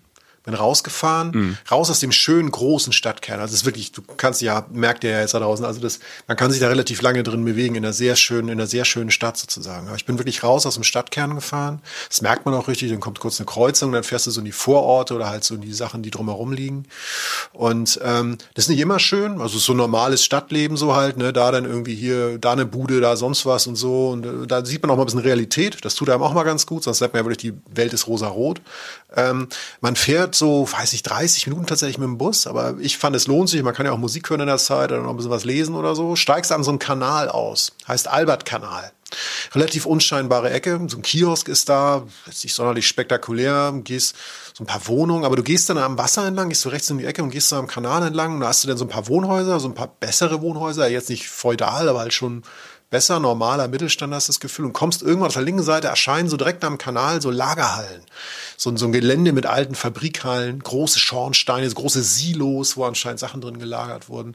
Sieht aber alles irgendwie relativ schön aus und da ist ähm, der Showroom und auch sozusagen das kreative Herz, eins der kreative Herzen von einem gewissen Axel Fairford. Schon mal gehört? Mhm. Musst du nicht kennen. Aber nee, klingt auch wieder wie ein Fußballer vom RSC Anderlecht. Genau, Alles das gut. ist der Mittelfeldspieler vom RSC Anderlecht. ne? ja. Nein, äh, der ist, nein, der ist belgischer Innenarchitekt und Kunsthändler. Und der lebt, ne? also der lebt, ist voll im Jetzt. So, der, ähm, der ist äh, Mitglied der Top Designers AD 100 Hall of Fame. Also der Typ ist so eine dicke Hose. Also der ist so vom US-Magazin Architectural Digest ist der auch so permanent ausgezeichnet und in besten Listen aufgenommen. Also ein dicker Architektenhund sozusagen, auch Kunsthändlermäßig. Einer der 100 einflussreichsten Innenausstatter und Architekten der Welt. Wohnt in Antwerpen und arbeitet da auch und ähm, hat unter anderem das da geschaffen. Also ähm, das ist so sein Stil ist ähm, relativ viel Beton und Holz. Also sehr, sehr spartanisch, keine Verzierung, große Räume, ähm, schlicht, Schlichtheit, grau, weiß, braun, viel mit Licht gespielt und so, auch sehr viel Ruhe, die ausgestrahlt wird, Purismus. Und äh, das gefällt halt aktuell offenbar auch relativ vielen Promis. Und jetzt komme ich auf diese Namen, die ich vorhin angeteased habe. Kim Kardashian, ah. ja, Kim Kardashian ja. und Kanye West haben sich, ich glaube, die sind gerade gar nicht mehr zusammen, zumindest, also wir sind jetzt gerade im Februar 2020, 2021, da sind sie, glaube ich, gerade nicht zusammen. Ähm, und wenn du einfach mal eingibst, Axel Fairford, Kardashian und West, dann wirst du es sehen. Die haben sich halt ihre komplette Butze einrichten lassen, also eins ihrer Häuser von ihm. Und das sieht einfach nur abgefahren aus. Das ist wirklich schön. Wer, wer auf diesem puristischen Beton-Holzstil steht, das ist schon toll. Tue ich so ein bisschen ähm, und bin deshalb dahin, weil Axel Fairford halt in diesem Vorort von Antwerpen, in diesem Industriekomplex, sein Kunstquartier Kanal geschaffen hat. So heißt das da alles, Kanal. Also wie Kanal, nur mit Doppel-A also am Ende, die, ne, kann Aal sagen. So. Und da ist ein kleiner Shop, da kannst du so ein paar Bücher kaufen, ein paar Sachen. Geh da rein, frag, frag mal und dann wird einem irgendwann erklärt, wo diese Ausstellungen sind, in diesem Komplex. Die kosten auch kein Geld. Du musst keinen Eintritt zahlen oder so. Dann du kannst da einfach hingehen. Genau, ja. ja. Ähm, also soll es jetzt nicht aussehen wie IT nach einer Woche Badewanne so, aber also ähm, wenn du da als normaler Mensch reinkommst, dann gibt's eine Chance so. Ähm, und dann, dann wird man sich selbst überlassen. Dann wird einem so eine kleine, wird einem das kurz erklärt. Ein Showroom ist direkt da, anderer ist halt, musst du mal raus, hier oben so ein paar Ecken rumgehen, durch das ganze Areal da so durch. Und da sind ganz tolle Ausstellungen. Also die wechseln natürlich. Ne? Als ich da war, war da so ein, das kann man kaum beschreiben. Kunst, wundervoll. Man kann es nicht beschreiben. Ein großes, begehbares Labyrinth aus runden Backsteinmauern. Also das ist so, lass es mal wirken. Also das, sie sah aus von mhm. oben wie so, ein, wie, so ein, wie so ein Wappen oder so. Man konnte auch das von oben sehen ne? und konnte dann da so rein und irrte dann durch diese Backsteinmauern da so durch. Also sehr abstrakte Kunst, Rauminstallation.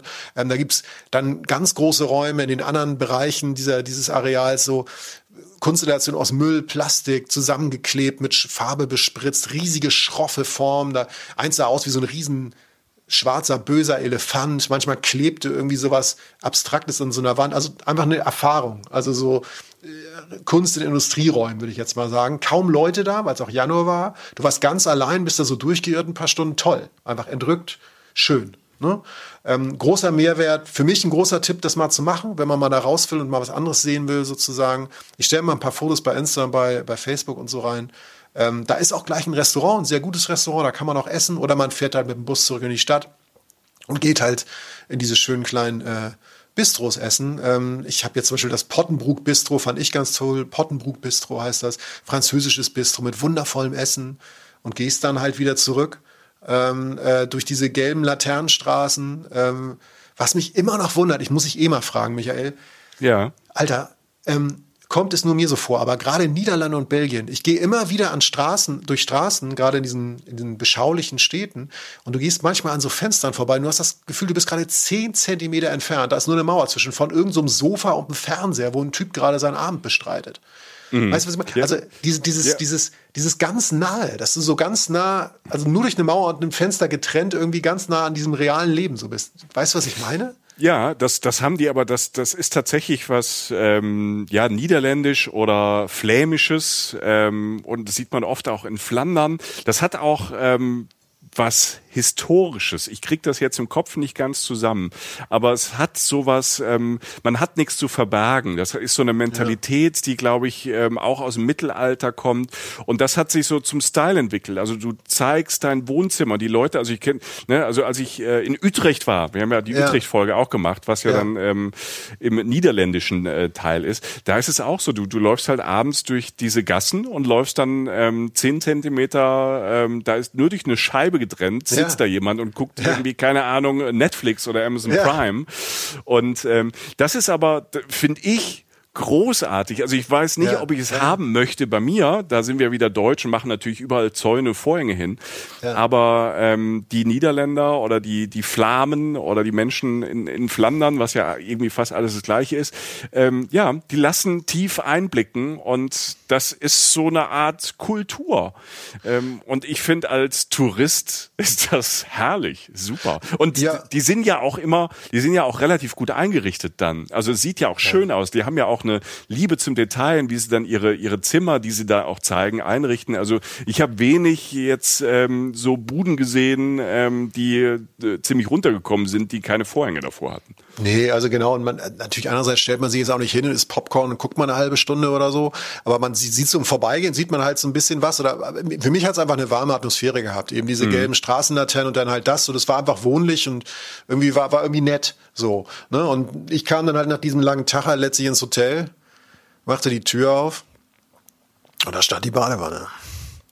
Oh. Und, dann bin ich wieder rein, Alter. Also und dann meine, hast du aber, hast den Vorhang aber aufgemacht, ne, dass sich alle auch sehen. Ja, ich war ja nicht, ich war ja nicht unten im Erdgeschoss, also das will ich auch keinem zumuten da, wenn der IT dann irgendwie ja. badet. Aber das, äh, nee, also das äh, wieder so ein kalter Tag und dann wieder in die Badewanne, dann wieder natürlich eingeschlafen. Und damit war dieser schöne Tag, äh, dieser schöne Tag dann auch äh, sehr erfolgreich zu Ende gegangen. Ja, und dann kommt, was ein Wochenendtrip angeht, eigentlich schon der letzte Morgen, so. Ne? Also bist du ja dann irgendwie nur zwei Nächte da und abends vor der Zug, aber das ist ja auch das Schöne an solchen Zielen. Du kannst den ganzen Tag über noch was machen. Und ähm, ich, wie gesagt, aus der Badewanne raus morgens, Fenster aufgemacht, Blick über die Stadt. Sorry, ich habe immer diese Bilder im Kopf. Das, das ist nicht gut. Das nee, ist schön ist es nicht. Frag mich ja. mal. Also ich, ich muss damit ja auch umgehen. Ja, und, frag mal äh, deine Begleitung. ja, schön ist es nicht. Ja, nee.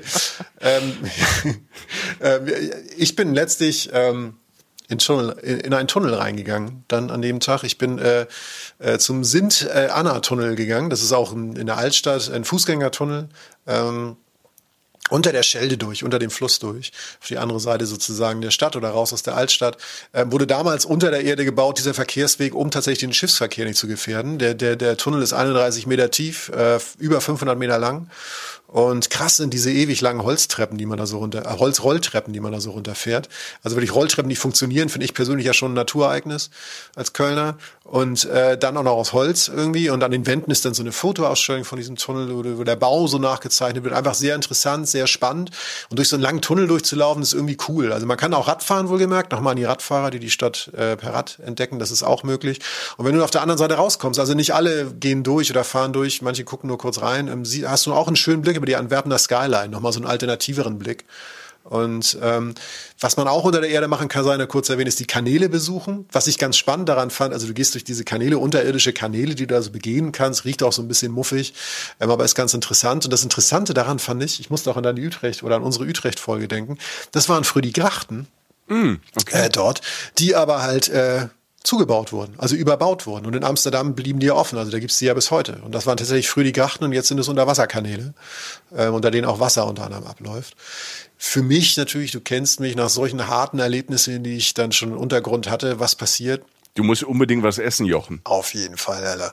Also das, da ist aber gar nichts vor. Also ich habe jetzt genug gegeben, ich muss auch mal was wieder bekommen. Du musst dich belohnen, ähm, Jochen. Du musst dich belohnen genau. für, die, für, für, für diesen harten Wochenendtrip. Ja, man gibt und gibt und gibt. Ne? Das ist wirklich der Wahnsinn.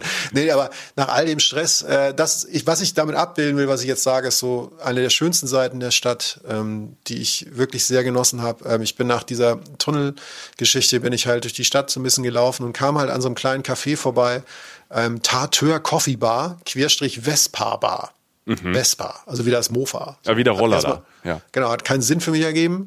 Aber egal, ich rein, ne? Also weil halt irgendwie Kuchen im Fenster stand, reicht ja schon bei mir. Ähm, zwei bis drei Tische, winzig klein. Also im Sommer kann man auch draußen sitzen, wurde mir dann erzählt. Und hinter der Theke, über der Theke, also hinten über der Theke, war eine Vespa. Mhm. Ne? So ein Roller.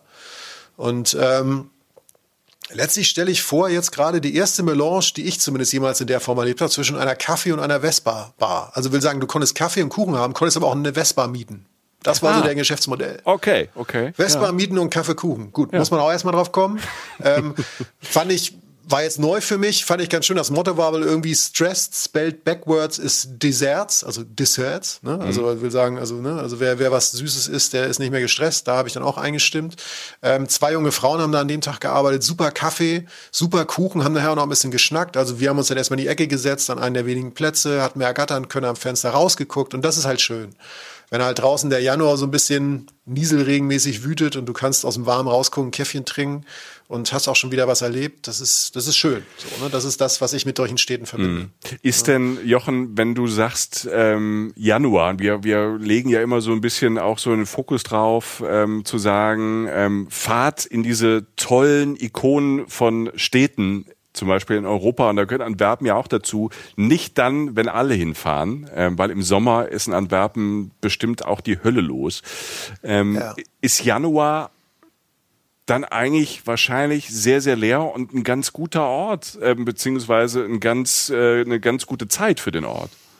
Ich fand ja. Also ähm, Genau, im Sommer ist da viel los. Einfach weil die Stadt viel mehr zu bieten hat, als die Größe halt eigentlich vermuten lässt, so auf den ersten Blick. Und ähm, ich fand den Januar toll. Natürlich ist es dann spätestens an diesem Hafengebäude. Weißt du, da wird's dann auch kalt, weil es mhm. ist halt windig, du hast eine Hafenstadt und so weiter. Aber gut, an Strand willst du da eh nicht. Und wie gesagt, wenn es mal regnet, es gibt so viele tolle Museen. Wie du hast jetzt zwei genannt, ich habe ein paar genannt. Ja. Man kann sich da lockherst beschäftigen. Man kann auch super drin sitzen und rausgucken. Also ich fand das nicht als Nachteil und ich war Gott froh, dass die Stadt relativ leer war. Wie gesagt, diese Kunstsache da mit Axel Fairford ein bisschen weiter draußen, da war ich fast alleine.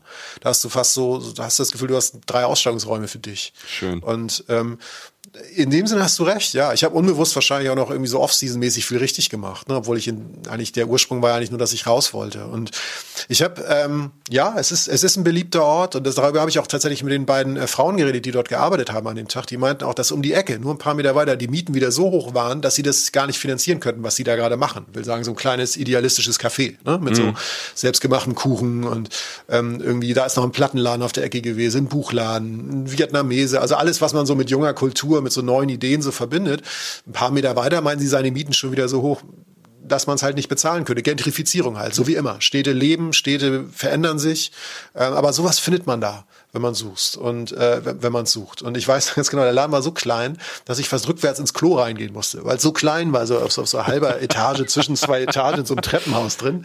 Aber es war nicht unangenehm. Also, okay. ähm, also ich, war, und ich dachte, das Bild von der Badewanne dir wäre schon das Schlimmste heute, aber zack, er legt nochmal nach. Danke. Meister, ich wollte doch nur auf Toilette gehen. Also ja. ich habe ja nichts Schlimmes veranstaltet. Ich bin ja jetzt nicht, also IT e ist jetzt nicht auf Toilette gegangen. Also du das jetzt meinst, das ist alles nicht eingetreten. Ähm, was fehlt noch?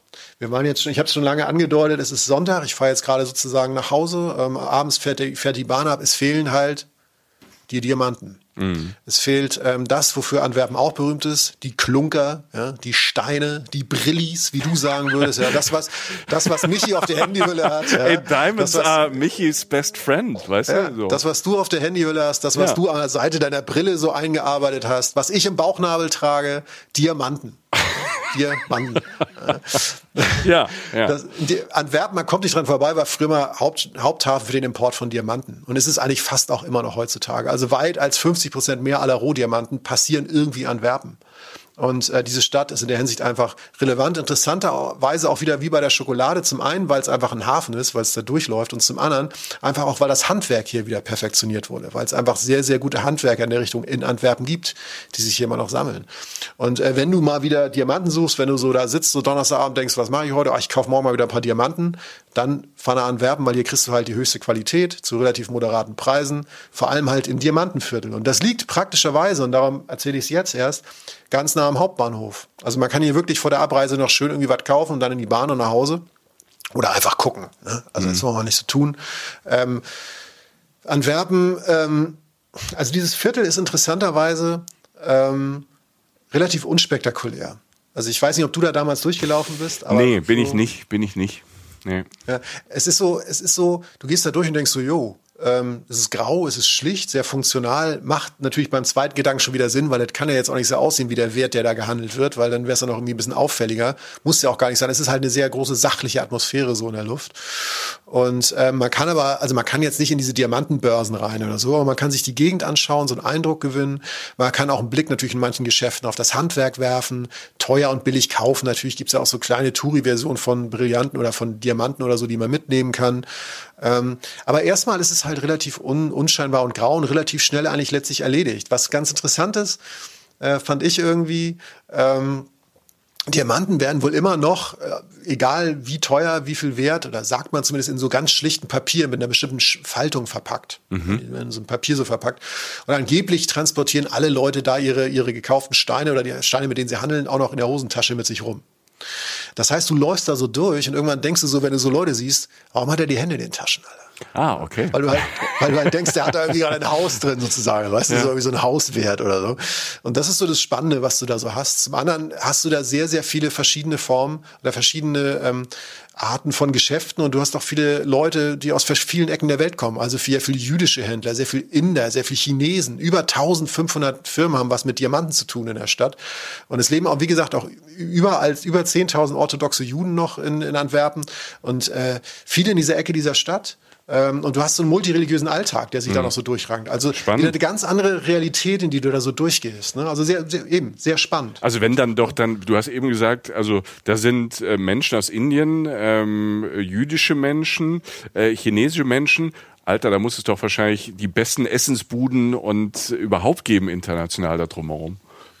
Da gibt's geiles Essen, auf jeden Fall. Ich hatte tatsächlich, ich hatte irgendwie vor Abreise am meisten Bock auf was Asiatisches und habe dann tatsächlich noch gesehen, so aus dem Augenwinkel, als ich zum Bahnhof ging, da ist so ein Chinatown, wirklich auch wieder am Bahnhof. Am Bahnhof ist der Zoo, ist dieses Diamantenviertel, ist aber auch ein Chinatown mit so einem richtigen Eingangstor. Okay. So richtig so wie in San Francisco, wo du denkst, meine Güte, was geht jetzt für eine Welt auf? Ähm, es ist tatsächlich dann relativ klein, das Chinatown, aber du hast tolles chinesisches Essen bekommen, wenn du ein bisschen gesucht hast. Da waren jetzt nicht alle Läden so von außen so jetzt total authentisch, aber ich habe da wirklich toll chinesisch gegessen. Also müsste ich in Köln suchen, muss ich ganz ehrlich sagen. Okay. Also das war schon, das war cool. Da habe ich Sachen gegessen, die habe ich wirklich außerhalb Chinas nicht so oft bekommen. Ähm, und wenn du dann mit 2000 Karat in der Tasche und irgendwie gerade in, schön, äh, einer schönen Peking-Ente im Magen irgendwie dann Bock hast äh, oder fertig bist, dann steigst du in die Bahn, in diesem wunderschönen, in dieser Bahnhofskathedrale, gehst halt in diesen riesen Glas-Stahlbau rein, in dem die Züge halt abfahren, steigst ein und hast einfach ein fantastisches Wochenende hinter dir und bist drei Stunden oder vier Stunden später, zumindest ich, wieder in Köln, beziehungsweise in relativ kurzer Zeit wieder zu Hause. Wow. Das klingt nach einem perfekten Wochenend oder langen Wochenende, langes Wochenende-Trip. Ähm, dieses, dieses Antwerpen, und du hast ja noch nicht mal alles gesehen. Also dieses, die, die Nummer, dass man Nee. da auch mal eine Woche bleiben kann, ähm, äh, das, das ist schon valide, ne? Total, weil halt drumherum viel ist. Du kannst ja an jedem der Orte, an jedem der Orte viel mehr Zeit verbringen. Allein die Museen, Museen kann man sich so viel Zeit nehmen. So, man kann da wirklich einen Tag in so einem Museum verbringen. Wenn ich das von dir höre, wo ich ja gar nicht drin war, das klingt ja damit, kannst du ja mindestens einen Tag verbringen. Du kannst dich da durchtrinken, du kannst dich da durchnaschen, du kannst dich da durch essen. Ähm, natürlich, da geht, da geht ganz, ganz viel. Und nochmal, Schnitt so zurück, ne? Also, also ich wollte, ich will jetzt nicht lange darauf rumreiten, aber ich hatte echt, ich hatte echt schlechte Laune am Mittwoch oder Donnerstag davor. Und danach bin ich weggekommen und ich, ich meine, was habe ich alles erlebt in der Zeit, äh, nach drei Tagen und habe es relativ schnell und easy und nachhaltig halt bereist mit der Bahn und war Gott froh, dass ich diesen Trip gemacht habe. Also wirklich äh, beste Entscheidung ähm, im Winter 2020 halt äh, im Januar. Ich wusste ja nicht, was da dann noch mit Corona kommt. Das war mir überhaupt nicht klar.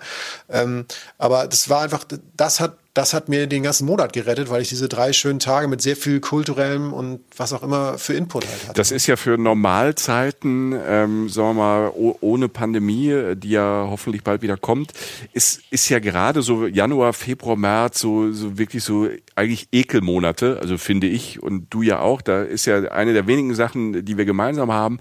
Ähm, Tja, da, ja. da sind ja für diese Monate sind so diese Wochenendtrips gerade in, in so Orte wie Antwerpen oder was wir eben schon gesagt haben, Utrecht, ich war damals auch im Januar in Utrecht, dann gibt's noch Gent, ähm, äh, Brücke, Brüssel, also gerade so ähm, die Niederlande, Belgien, aber auch Luxemburg, ähm, das sind alles so Destinations, die man aus Deutschland relativ in kurzer Zeit dann mit dem Zug oder mit, mit dem Bus oder von mir aus auch mit dem Auto erreichen kann. Und man beamt sich relativ schnell in eine andere Welt und kann sich, wie was du ja erzählt hast, in zwei, drei Tagen so viel an Spannendes in die Birne ballern. Also ich meine jetzt nicht Bier, sondern ähm, an Input, ja. ähm, dass man wirklich mal so diese diese diese schlechte Laune, ähm, die man die man vielleicht hat, vergisst und man man man man lädt die Akkus auf und braucht dafür jetzt keinen Strand oder einen Sonnenschirm oder ähm, eine Sonne, sondern ähm, einfach diese liebenswerten Orte mitten in Europa und äh, davon gibt es echt viele. Ja, und du kannst daraus machen, was du willst. Das fand ich halt bei der Stadt gerade ganz, ganz bezeichnend. Das, natürlich auch, weil es so ein üppiges Programm ist, weil es so überladen ist an tollen Sachen. Aber ich glaube, eigentlich letztlich geht es immer.